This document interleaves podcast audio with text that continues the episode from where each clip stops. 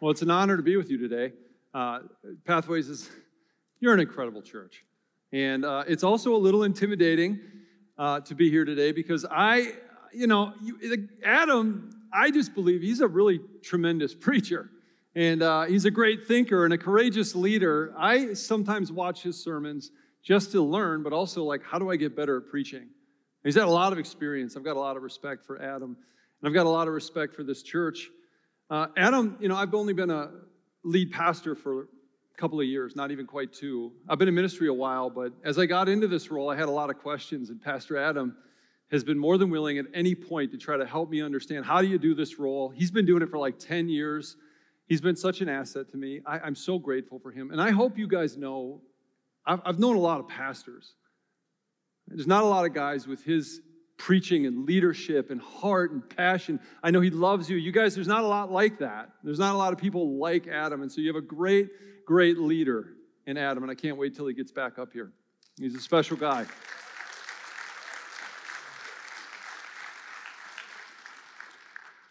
And can I just also encourage you on, how you're handling this situation as a church? You know, I, a lot of ways this could go, and uh, I love to see the kind of grace and space you're given to this family to heal. Uh, I love how you're pouring into them. I love that you're giving space to Adam to struggle even a little bit because what it does for me as a pastor is it gives me hope that if I struggle, I don't get disqualified. You know how easy it is. And minister, I mean, you guys, past, just following Jesus is hard enough, but you add full time ministry to it, and it's just, it's really hard. And so I, I just am so grateful for how this church is handling this situation. And I, and I really believe that the community is, is watching, and we're going to learn from how you guys handle this and go through it. So let me give you another word of encouragement. As you go through this situation, as you're processing what's going on, I just want to ask that you, as, as a member, as a part of this church, to stay rooted here. Because this church is so important to the Fox Cities. There's not a lot of churches of this size that have had this kind of influence. And uh, if pathways were not to exist or not to be strong, that would be to the great detriment of our community because you as a church have poured in in ways that you don't, I, even, I don't even know if you understand. Hundreds of families have been cared for and discipled and walked through life because of you, not, not just the preaching or the, the leaders, but because of you as a body. Do You all know, right? A church isn't a building, it's a body of believers, and you're a body of believers who have made a huge impact. And if you had one on me personally, and, and maybe some of you know this, but my, uh, my, my parents attend church here. And the, my dad, uh, my mom since passed away, but my dad, what he'll do is he'll come listen to me preach when I preach at Christ the Rock, but first he comes here to Pathways because this is his church home. And I go, I totally support him in that because I know he's in good hands at Pathways. And so, as a part of this church in this season, can I just ask you to seriously consider doubling down on your commitment to this church? serve a little more, give a little more. Don't run anywhere. Don't go look at a different church. We need you here. So give a little more. I mean, serve, I, but really pray really hard for Pathways Church and what's going to happen because I believe that you're going to come out of this situation stronger than you went into it. And God's going to do incredible things in and through this, this church. I love this church. I'm a local guy, and I want to see the Fox Cities reach for Jesus. We're not going to do it if we just think of ourselves as one church. We have to work together. Churches, working with churches to reach this Fox Cities because people are so lost, and we need the church to be strong. And I know, Pat, you're such a key part of that. So let me pray over you as I jump into this message, and then we'll open the Word of God. Father, I look out and I see, I see an army of people you've raised up in this church that are going to go into this community, Lord. And they're going to preach the word of God. They're going to make disciples. They're going to heal the hurting. They're going to bring the word of God to people who are hopeless. And I just pray that you help this church believe that you're going to walk them through this season and end up stronger than when they went into it. That you've got great plans for this church, for the people of this church. And we're going to work together, Lord, and that we are going to see this city reach for Jesus. Disciples making disciples. And this church is going to be part of it. So I thank you for these people, and I pray you anoint them by the power of the Holy Spirit. And I know you're here, Lord to dig in, to double down on their commitment and work at Pathways Church. We ask this in Jesus' name. Amen. Okay. I want to start with a question. And I just want you to ask the Spirit to bring something to mind for you when I ask this, whatever it is. What is a situation that you've lost hope in or a promise that you struggle to believe? And maybe that's a dream that has died, a relationship too far gone. Maybe it's a unforgiveness in your heart. Maybe it's, I don't know, maybe Maybe it's you think you're too far gone, that God can't save a wretch like you. What is, what is a situation you've lost hope in or a, or a promise that you struggled to believe? Whatever God puts on your heart right now, I just want you to believe that God wants to speak a word of hope into that. No matter how far gone that thing is. And He wants us in the text today to wrestle with this question Is anything too hard for God? Is anything too hard for God? And we could probably say out loud, no. Our brains say, no, nothing's too hard for God, but our hearts oh, struggle sometimes to believe it. If I'm honest, I can say, yeah, God, you can do anything. But in my heart, there's, there's situations I've lost hope in in life, or, I, or I'm starting to. And I just, I, the older I get, the more cynical I tend to feel and get. And, and I, I don't always look on situations as if they're going to get better. And maybe that's the situation that you find your life in, but I don't always know what to do with that. Well, God wants to speak a word of hope into that. And He's going to do it through a story about a miracle birth. But it's not the one you're thinking of, it's the birth of Isaac to Sarah and Abraham. Now, why would we look at that story? I know it's an odd scripture. If you want to follow along in your Bible, we'll be in Genesis 18. But at Christ the Rock Church, we're in a series this summer called The Good, the Bad, and the Ugly. So we're looking at Genesis and the story of God working through very flawed people. The Bible's such an honest book, and so he writes about all these very flawed people. Abraham and Sarah are, are very flawed. They also do really great things, but the idea is that God is, if he can work through people like that to bring about his promises, well, maybe he can work with people like us too. And so we're looking at these stories. They're fascinating. There's so much you can learn from them. And so I want to talk about the birth of Isaac, but let me just go back in the stories just to give a little context to what's happening here. And so in Genesis chapter 12, God, God sets the Old Testament up with five separate covenants or promises. The second covenant is to Abraham, and he says, I'm going to give you a son, and that son will, will have children that will be more numerous than the stars, and all the world will be blessed through your offspring. And what he's talking about is Jesus Christ. So, thousands of years before Jesus, he said it's going to come through the line of Abraham. So, Abraham and Sarah are really excited. They're, they're like 75 and 65 years old, so they're like, maybe this could happen. This story takes place 25 years after that promise. And they're a little, a little hopeless that it's ever going to happen. And these two, these three messengers show up and they give them a prophecy, say it's going to happen. This is finally going to come to you. What I'd like to do is read this story, and I want us to pay attention to how Abraham and Sarah react to it, but especially Sarah because there's a word for us in this that we can learn from it. So if you have your Bibles, I'll just read 1 through 15 in Genesis uh, chapter 18. And here's how the story goes The Lord appeared to Abraham near the great trees of Mamre while he was sitting at the entrance of his tent in the heat of the day. Abraham looked up and saw three men standing nearby. He saw them, he hurried from the entrance of his tent to meet them and bowed down low to the ground. He said, If I've found favor in your eyes, Lord, do not pass your servant by. Let a little water be brought, and then you may all wash your feet and be refreshed under this tree, rest under here. Let me give you something to eat so you can be refreshed and then go on your way. Now that you have come to your servant. Well, very well, they answered. Do as you say. So Abraham hurried into the tent to Sarah. Quick, he said, uh, get, get three seahs of the finest flour and knead it and bake some bread. Then he ran to the herd and selected a choice tender calf and gave it to a servant, who hurried to prepare it. Then he brought some of the curds and milk and the calf that he had prepared and set them before him. While they ate, he stood near them under the tree. Well, where's your wife Sarah? They asked him. There in a tent, he said. Uh, then one of them said, I will surely return to you at this time next year, and Sarah, your wife, will have a son. It's after 25 years. Now, Sarah was listening at the entrance of the tent. She's eavesdropping, which was behind him. Abraham and Sarah were already very old, and Sarah was past the age of childbearing. So Sarah laughed to herself as she thought, After I am worn out and my Lord is old, will I now have this pleasure of having a baby? Then the Lord said to Abraham, Hey, why did Sarah laugh and say, I will, will I really have a child now that I'm old? And here's the question Is anything too hard for the Lord? And then he says, I will return to you at the appointed time next year, and Sarah will have a son. Well, Sarah was afraid. So she lied and says, I, I did not laugh. But he, the Lord, said, Yes, you did laugh. Yes, you did. Now, what do we make of that story? Odd story from the Old Testament. I want you to think about Sarah and how she responded. But let's go back to the beginning of the story and, and, try to figure out what's happening here, okay? So, three guys show up to a tent. The Hebrew word here is Lord, which is Yahweh. So the reader knows that this is God. Abraham doesn't. He just sees three people at the front of his tent two angels and God. The two angels are going to go destroy Sodom and Gomorrah, but they just wanted to pop by and say, hey, a baby's coming to Abraham and Sarah. And so Abraham's like, all right, uh, Sarah, quick, let's get some food. He suspects this is somebody really special. He doesn't know. So they prepare this great feast. I have a little sketch here so you can kind of see what this looks like. And so underneath this tree, he stands, he doesn't sit with them, and he feeds these three special guests. And once they start eating, things get weird, as if it's not weird already. And they say, Where is your wife, Sarah?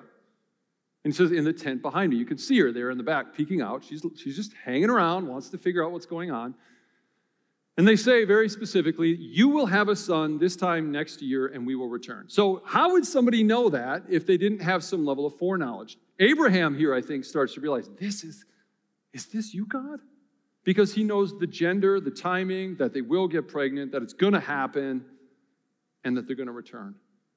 And so I think Abraham puts two and two together. He goes, This is a messenger from God talking about a promised child that will finally come to me. After 25 long years, God is going to deliver, and we're going to see a miracle. Now, I'm going to point out something that would be obvious maybe if it was closer to Christmas. There's a, there's a New Testament parallel to the story, isn't there? There's some connections between Mary and Sarah. They have some things in common, these two ladies. They both have miracle children. They both have somebody come and announce this miracle birth to them, but they're very different women with very different situations. Right? Mary, if you remember her story, she's like, she's a teenager. She's just young. She's her whole life in front of her. She, well, she's never been married. She's never been with a man. She's not lived much. Now, Sarah, she's been around the block a little bit, hasn't she? Like she has been married. She has been with a man. She, no, she's tried very hard to have a baby, and, and, and she's now kind of at the end of her life wondering, God, can you still work through someone like me? And then you get these people who come and they say, You're going to have a baby. There's an announcement. And Mary's response is, Listen to this. She's so full of hope and willingness. I love her response. She says, Well, I am the servant of the Lord. Let this happen as you say. Like, yay, all right. Like, can you imagine if an angel says the Holy Spirit's going to impregnate you and you're going to have a baby? She's like, Sign me up. Yes, my whole life is in front of me. This will be great. Of course, you're going to do that, right? Like the young people say, Let's go. Well, good for you, Mary. Uh, Sarah's not so optimistic, right? So these guys come and she's 89 and she, she's like, I'm worn out. And all she can do is laugh. Like, ha, yeah, right. Like, you're really going to do that, Lord. Now, we, I think in life we'd like to think we, we're more like Mary, aren't we? We like to think that we love those stories, but the reality of us as we get older is we're probably more like Sarah than we are like Mary. Like I said earlier, the older I get, the more pessimistic I get. And sometimes the promises of God, if I'm honest, seem out of touch with reality. Like that's a nice, that's churchy, nice thing to say, but that's not for me, that's for somebody else. I know it's probably hard to hear a pastor say something like that, but it's honest. let me explain a little bit my experience anyway. Now, I, I had a, I can kind of understand both perspectives here. Not like I've ever been pregnant, but at least um, I understand how you would feel with Mary and, and, and Sarah. Like when I was 21 years old, I had this guy prophesy over me. He said, You are going to be in ministry one day, Joel, something like that. And I was like, oh, Well, that sounds awesome. Sign me up, Lord. You're going to choose me? Oh, let it be as you say. Your servant is here, like all holier than thou. Like my whole life is in front of me. I can't wait. What are you going to do in and through my life, Lord? This is so exciting, right? Like a Mary reaction. I've been in ministry for about 25 years now, either training or in ministry, let's just say I'm not as optimistic anymore. All right? Like, I, I, there are times when I drive by the golf course, I have to go by Reid Golf Course on the way to Christ the Rock, and I'll look out and I'll see some guy cutting grass. I go, why don't you call me that? That sounds great. Like, you got to keep the grass that tall and no drama, and I bet the guy gets free golf, Lord. Why don't you call me to something like that? Because I don't get any free golf. And then I think about my own role and what it's like to be a, a pastor. All the pressure, all the expectations of having to stand up here in front of people and do this, but all the behind the scenes stuff. And I think about all the other pastors in the world struggling. Adam's not the only one. All, pastors all across, they're struggling. When they struggle, they just get out of ministry. I love what's happening here. He's healing, he's coming back into it, right? This is awesome, which that's why I see you guys are doing so well. But I see so many struggling and fall out of ministry, and I just think about what it's been like for me. Just the past five or so years at Christ the Rock Church, we, I, some of you know this, we lost our founding pastor tragically. Huge influence on my life. That was enough for me to go, I don't think I want to be a lead pastor. Get me out. I don't know how I ended up here. They talked me into it. But then I think about COVID. That happened a couple years after. I mean, that was miserable. You couldn't make anybody happy here or anywhere. You couldn't be too left or too right or whatever you thought. You just couldn't get there. That was miserable. And at Christ Rock, we just went through this investigation thing, which for me was almost worse than all of it. And I asked God, like, I didn't sign up for this. Like, what are you doing? Why do I have to go through this? And that's just the last five years. I go, oh, this is so hard. Sometimes now I start thinking, Lord, I hope I just don't screw it up. I hope I can just get through this and maybe just end well. Could I be faithful to this calling? It's just, I know it's pessimistic, but it's, it's, it's honest as to how I feel at times. Now, there's a lot of hope there, but oh, it's hard sometimes. I've got nothing on Sarah. Sarah got uprooted from her home 25 years before this moment. Abraham said, Hey, I got a call, honey, from God. We're going to Canaan, which is like Israel. Let's go. Gets there. Right away, there's a famine. Oh, we got to go to Egypt now. But hey, be my sister. Don't act like my wife so I don't get killed. That cool with you, honey? Cool. Okay. Gets married off to Pharaoh in the harem of Pharaoh. Like, sweetie, what are you doing to me, right? Well, then Pharaoh finds out, deports them back home. They try for 10 years to have a baby and nothing. Imagine what it's like to be a wife of a promised child for 10 years, 120 months of nope, nope. So they try with this woman, Hagar. They have Ishmael. That's not the promised child. It's a terrible, sinful thing they do. And then 15 more years. And now, okay, now these guys show up. These three guys show up and they say, You're going to have a baby in a year. Oh, okay. All she can do is laugh at the preposterous notion that God could put a baby in an 89 year old woman's womb. But it's a complicated laugh, isn't it? So let's talk about laughing at God for a minute here. You ever laugh at God? Do you ever laugh at God? I have. More than I probably would like to admit. And so have you probably. You might not realize it. And if you did, don't worry, it's okay. Because there's a lot of types of laughter, isn't there? There's the like, it's funny laughter. There's the joyful laughter of like, great things are happening. There's the, there's the arrogant laughter of like, hey, I got this figured out. I'm pretty cool. And then there's the laughter of straight up, outright rebellion, laughing in the face of God. What kind of laughter is Sarah's laughter? What do you think that is? So it's not joy, it's not humor. This isn't funny, although she's laughing. She's not arrogant. She's not in rebellion of God here. So, what kind of laughter is it? I love how this commentator Stan Mast puts it. He puts it like this Sarah's laughing from a broken heart. It's a laughter of a broken heart. It's a laughter of cynicism, of a long life of disappointment that's taught her not to hope in miracles, not to hope in the promises of even God, because look, it's been too long. It's I've seen too much. I, I just those promises are for somebody else. I just don't believe it. It's not like she doesn't have any hope. It's just so small because of the nightmare of her life. She's been struggling so long. She's not a rebel, you see. She's a realist. That's what she thinks, anyway. And that's what's behind a lot of our laughter, too. We're not rebels here, right? We're realists. Like, it, it's, we laugh at times because the, the pain and the disappointment of life just we see things not go well we go it's just that's the way it's going to be for me too like i can't hope in things anymore and so if you've lived long enough you've had enough pain and disappointment in life and it's really hard sometimes to hope in promises especially those ones you just go that's not going to be for me so how does god respond to that kind of laughing what does god do when we laugh at him like that let's look at how he responds to sarah and get a clue for this, right? So at verse 13, let me go back to it. It says this Then the Lord said to Abraham, Why did Sarah laugh and say, Will I really have a child now that I am old? he asks the question, and then he says, Is anything too hard for the Lord? And he says, The Lord, I will return to you at the appointed time next year, and Sarah will have a son. So what does he do? Just ask a question. Why, why, why did she laugh? Do you know? It's not like he doesn't know. He knows it's pain, he knows it's heartache, but he wants them to think about it. Why? Why did you laugh? Why do you think that's so funny? What's behind the laughter? Think about it. And then he says, kind of like, do you know who you're talking to?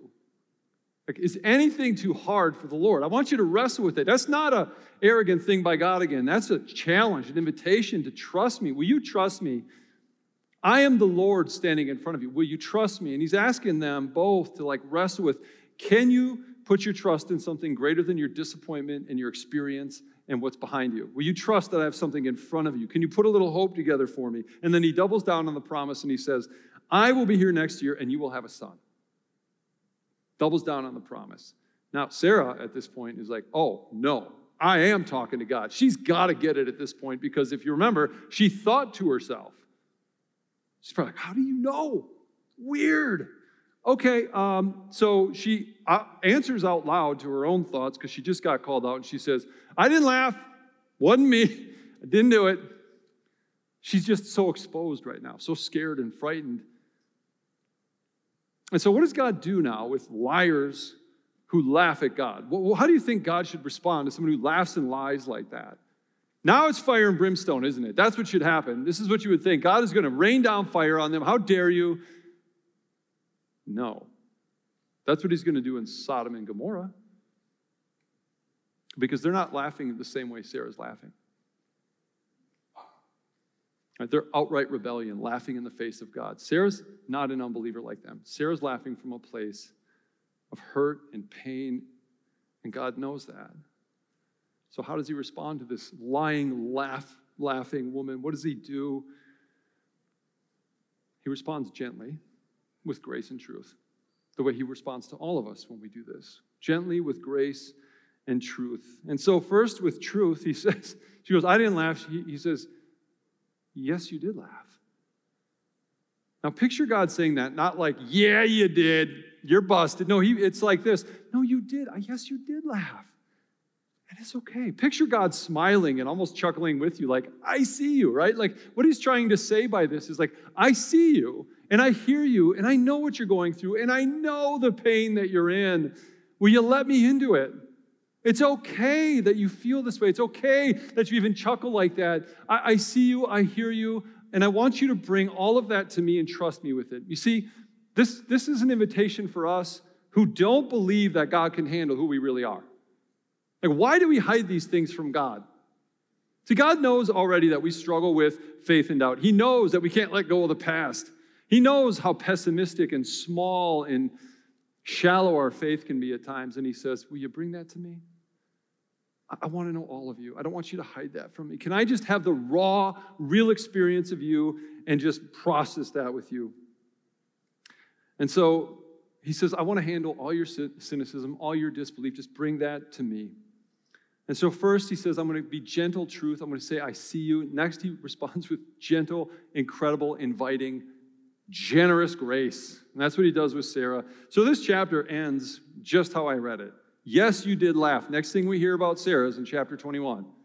And here's what happens listen to the grace of this one. Verse 1 Now the Lord was gracious to Sarah.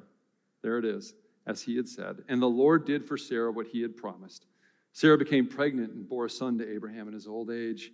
At the very time God had promised him, Abraham gave the name Isaac to the son Sarah bore him. There it is. Grace gave an impossible child in a miracle situation when all hope was lost and he delivers on it. And the name they chose for the baby is Isaac. Do you know what Isaac means? Laughter. Ha! It's an inside joke between God and Sarah of like, you laughed, didn't you? That's going to be the name of your kid. And I'm going to take that. This is the redemption of the laughter in the tent and taking that laughter of pessimism and turning it into a laughter of joy. I love it. God's such a sense of humor. He's so good. And what he's saying to her is, I, I see you, I understand. And this is all based on God, not Sarah. The grace of God, the kindness, the truth was all the grace of God. It had nothing to do with the attitude of Sarah. It was for his glory. God honored her cynical, small, little tiny faith. And he wants us through the story to believe that he'll honor our small, tiny, cynical little faith when we bring it to him, no matter what we bring to him. So let's go back to that question that this text forces us to wrestle with Is anything too hard for God? And that that is not in the Bible just for Sarah to wrestle with. If it's in the Word of God, it's meant for us to wrestle with. Is anything too hard for God? Now, I asked you earlier in the service, what is a situation that you've lost hope in? What's a promise you struggle to believe? What did God bring to your mind today? Is there something in the Bible you go, that's for others, that's not for me? Is there a relationship in your family or life where you think that cannot be healed? Is your marriage in a place? What is it? Do you feel like you're too far gone and you just go, I, I don't know what to do with this? I don't know how to handle this. What do I do? What this text and what I want to encourage you to do is can you muster a little bit of faith for whatever that situation is and begin to hope again? Because I promise you this God is not done with you yet. And He wants to do something in it through that, that situation that He put on your heart today. I believe the Spirit's moving. He put something specific on your heart, and He wants to answer those prayers today in your life, okay? I had to wrestle with this coming in to this particular message because there are things in my life, situations, relationships where I go, I just don't know if God can deliver here. And he said, Joel, Joel, Joel, is anything too hard for the Lord? And then he said to me, uh, There's a situation in your life. He reminded me of this. I've already done the miraculous. I've already shown you that I can do this in your, in your life. And let me tell you that story. This is the one that came to mind for me. My mother or my grandmother passed away from Alzheimer's in the early 19 or 2000s, and it was miserable. That's a horrible, miserable disease. Anybody have to walk through that with anyone in their family or life? Right? You know the pain of this, right? That just can tear families apart. It's so brutal, it's so difficult. And it was for us too. And so my, my grandma had four kids. One was my mother, who was again part of this church. And we were a pretty close family. You know, we did we, we knew each other, hung out, birthdays, Christmas, celebrated things. Well, when this thing hit, we started to kind of the, the siblings wrestle with how do you care for mom, you know, like you do. Who's gonna do what? And then that started to get tense, kind of tense. And then it was, well, who's gonna pay for that? And what about the estate? And what's handled here and there? And all of a sudden, by the time the whole thing was over, there were, there were all kinds of cover ups and lies and misuse of funds and all kinds of crazy things that when the dust settled, it was just our family was broken apart. I mean, it was awful. All kinds of bitterness and resentment. And then, really, when it got down to it, two uncles wouldn't talk to one aunt. And I had an uncle move back to LA. My aunt moved to Texas. We just didn't hang out much anymore. And it was this I was like, does this, how can this happen to a family? How can we see this kind of brokenness over these silly little seemingly things? But it was such a betrayal. And I started to pray, God, will you heal our family? Can you bring everybody back together? What, what is this going to take? And so I started to talk to family members. I'd say, hey, are you willing to talk to so and so? And they're like, no, I don't want to. I don't want them in my life. I said, God, can we heal this? Can you bring redemption? Can you, reconciliation, can it happen? And all of a sudden, it just seemed like nobody wanted to deal with it. And our family just drifted apart. It was awful. 10 years go by, still no. It was 15 years ago that God did this miracle. It was after 15 years. It was actually 2018. It was right at Christ the Rock Church, like in row four. Like it was like right over here at our church. And so my uncle from LA was in town. My aunt from Texas was in town. They, I don't think they knew they were each in town. My mom invites him to come to church at Christ the Rock. Bob Lenz was speaking. I was hosting. And so they wanted to see me, thought, well, that's a great service. Come on out. Well, they both agree and they show up and they sit in the same spot, like in row three over here. And so I don't remember what was said at the service. I don't remember any of that stuff. But I do remember the Holy Spirit moved mightily in the life of my family. And so I got done with the service. I talked to a few people up front and I look over, everyone's gone, but my family's sitting together in a chair. And I go sit down with them. And I just, they're intensely talking. And I listen as my aunt says, Hey, I'm sorry for what I did. Will you forgive me? My uncle said, I, I am too. I'm sorry it's been so long. And my mom's in there. She probably had the most level head of everybody in it, but she said, I'm sorry too. Can we put this behind us? Can we be a family again? And they all said, Let's do that. They, they, they agreed to forgive and put it behind them. And I knew this was a holy moment. So I said, Can I take a, can I take a picture? I mean, that's what we do now, right? So that's my mom. there on the right, part of this church. And she, that's a look on her face of disbelief and joy and exhaustion and like, ah, Lord, you do answer prayers. And so she, that's her sister and like her best friend, and she just kind of melted into the arms of her sister, and they both leaned into the, the, the strength of their big brother, Mike, and God had brought my family in ways back together. Four months later, my mom passed away. And I watched as God brought our family together, and I saw those two, my aunt and uncle, hug and care for each other through that difficult season. God did a miracle in my family. And if God did a miracle in my family, why can't He do a miracle in your family? Why can't He heal a broken relationship in your life? If God put a baby in a 90 year old woman's womb, why can't He do the impossible in your life? If God raised Jesus Christ from the dead, why couldn't He resurrect a dead dream in your life?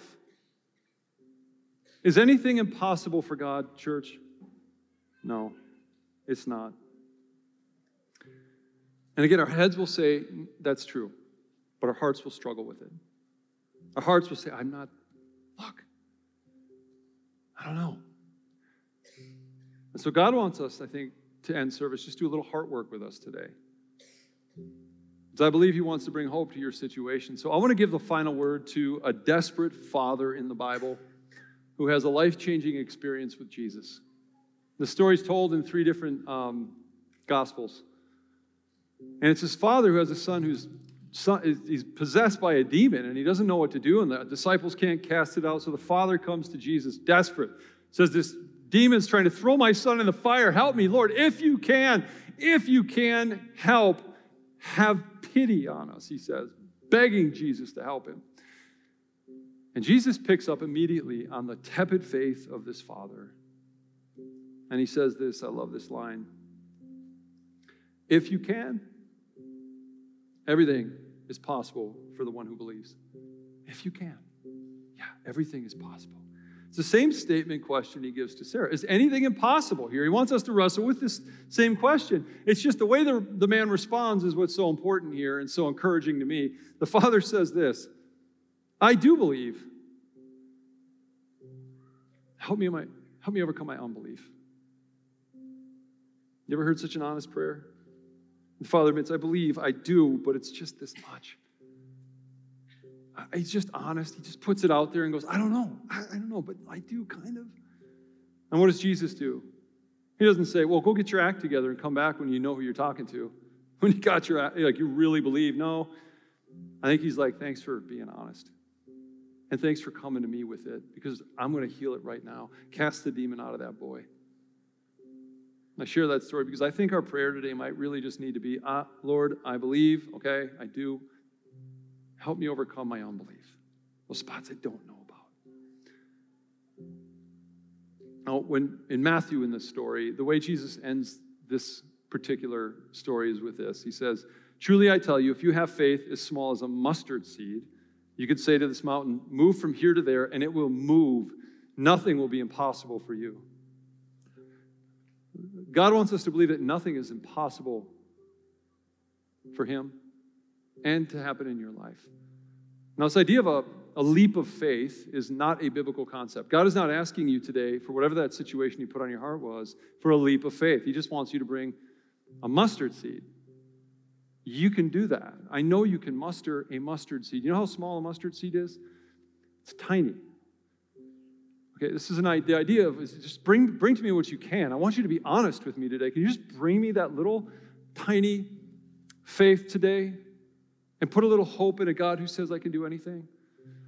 And so I want to end today, and I just want you to maybe pray some honest prayers today. And, and this, this is what that prayer can sound like. Say something like, Lord, I, I only kind of sort of believe that you can heal my broken marriage.